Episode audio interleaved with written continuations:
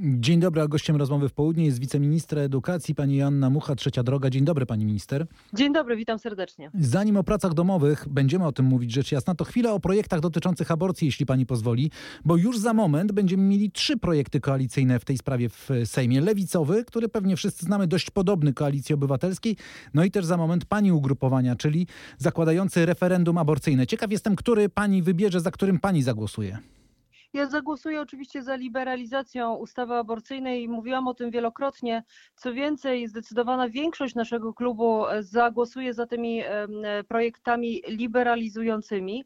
Natomiast który to będzie projekt, e, to się dopiero okaże w pracach komisji. Proszę pamiętać o tym, że te wszystkie projekty trafią do komisji i prawdopodobnie komisja wybierze jeden projekt wiodący.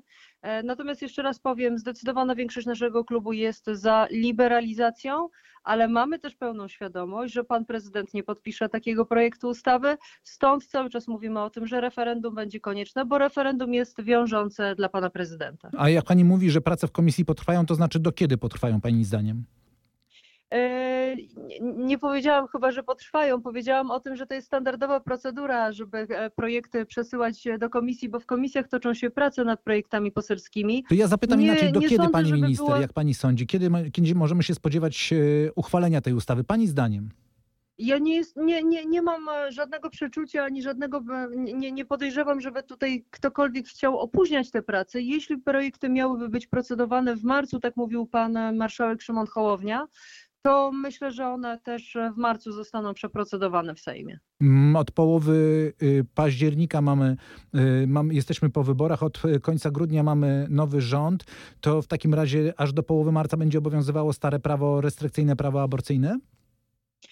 E, no tak, ale jesteśmy już e, w końcówce stycznia i wie pan doskonale i na pewno nasi słuchacze też wiedzą o tym, że e, w, u pana marszałka już jakaś kolejność tych druków, które wpływały jest, więc no to jest dość szybki termin, bo to jest tak naprawdę trzecie posiedzenie od dzisiaj patrząc, na którym te, te projekty prawdopodobnie już będą procedowane. Pani minister, prace domowe, kiedy rozporządzenie w tej sprawie? Szybko. Ono jest na końcówce naszych prac wewnętrznych, e, więc e, bardzo szybko będzie do Państwa dyspozycji i będzie też poddane standardowym konsultacjom, więc na które wszystkich zapraszamy. E, mamy nadzieję, że te konsultacje będą bardzo owocne. Joanna Mucha, wiceministra edukacji Trzecia Droga jest gościem rozmowy w południe. Dziękujemy słuchaczom RMFFM. Zapraszamy do naszego radia RMF24. Tam dalszy ciąg naszej rozmowy.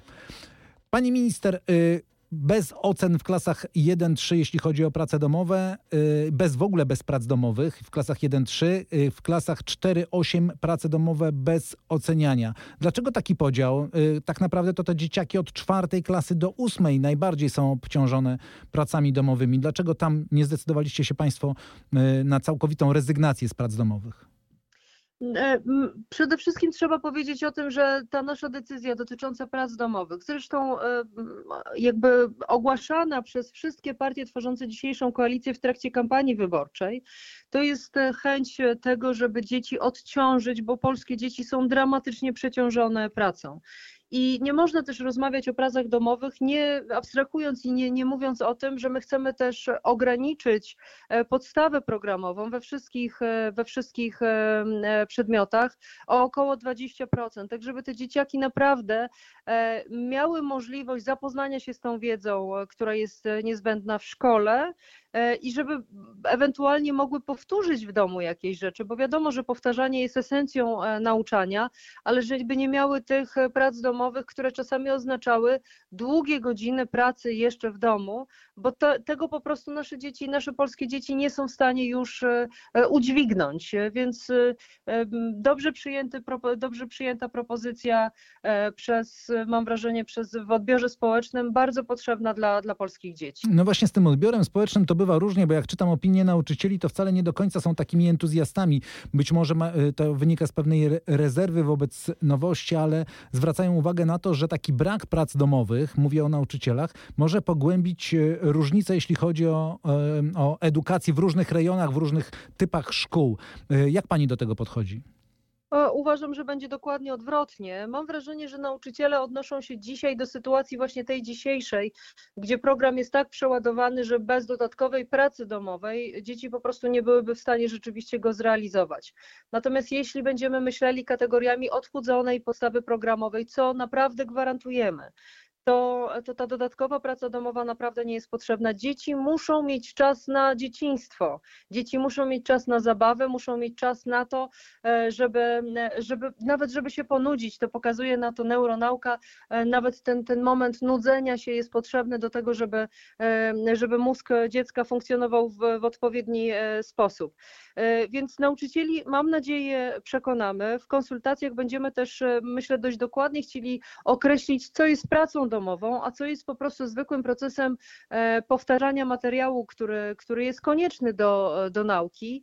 Natomiast e, jeśli chodzi o zwiększenie zróżnicowania, to ja uważam, że będzie dokładnie odwrotnie, dlatego że dzisiaj dziecko z takiego bogatego kulturowo, kulturowo domu, e, ktoś, e, jedno z rodziców będzie z, z tym dzieckiem siedziało przy pracy domowej, będzie z nim odrabiało tę pracę domową.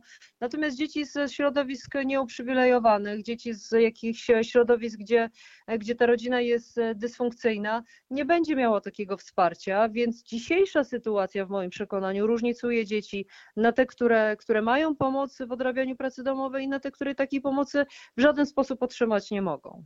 Rozumiem, że potem idąc dzieci, dzieci idą do szkoły średniej i tam już od razu wpadają w taki system, gdzie tych prac domowych, bez prac domowych, trudno sobie wyobrazić e, edukację. Czy to nie będzie za duży szok? Czy to, tutaj nie ma żadnych obaw ministerstwo?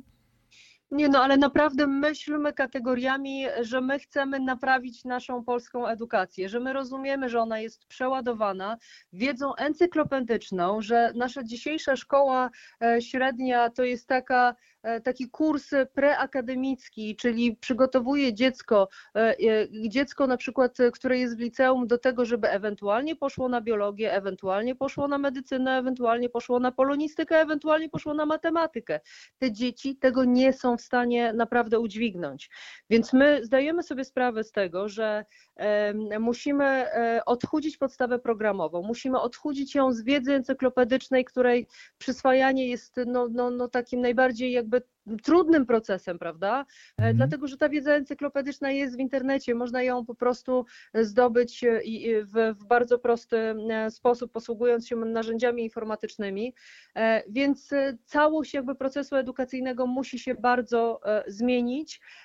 I, I, to jest nasz cel. To jest nasz cel, żeby, żeby rzeczywiście te dzieci czuły się lepiej w szkole i, i, i lepiej, żeby ten też proces edukacyjny po prostu był bardziej efektywny. Jak rozumiem, Pani mówi o całości procesu edukacyjnego, to w efekcie to też może doprowadzić do zmiany systemu maturalnego na przykład, no bo rozumiem, że trudno sobie wyobrazić, żeby system maturalny czy też e, wymagania egzaminacyjne na maturze e, były e, w tej chwili takie same, skoro zmieniamy czy odchudzamy system, podstawy programowe. Tylko, że to, na to wszystko przyjdzie czas. My musimy naprawdę tak e, jakby z rozsądkiem podchodzić do tego procesu.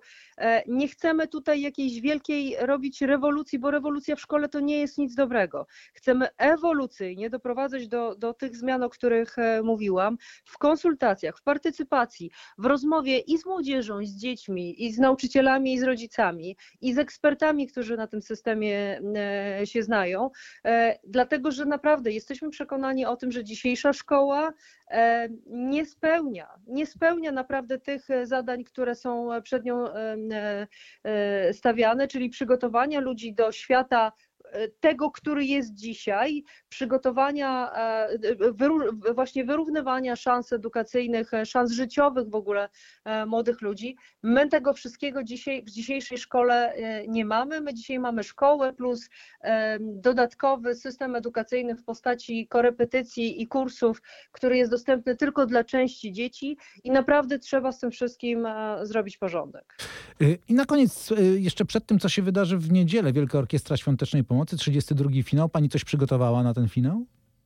E, tak, wystawiłam na ten. Ja w tym roku niestety w dość skąpy sposób e, na Wośpie występuję ze względu po prostu na to, że jak weszłam do ministerstwa, to to był taki efekt w, w, wpadnięcia po prostu w, w obowiązki, e, ale wystawiłam muszkę, muszkę, którą znalazłam w moim gabinecie po moich poprzednikach. Nie wiem do kogo należała, ale myślę, że to taki bardzo zabawny e, artefakt, e, właśnie taka muszka, ale oczywiście ta muszka wiąże się też e, i ze spotkaniem, i z oprowadzaniem po, po Sejmie, czy, czy po, po naszym ministerstwie, to już wedle tego, kto, kto wylicytuje. Mam nadzieję, że to będzie miłe, sympatyczne spotkanie, a ja już nie mogę się na nie doczekać. No, w takim razie y, przypominamy muszka od Joanny Muchy, wiceministra edukacji. Muszka od muszki.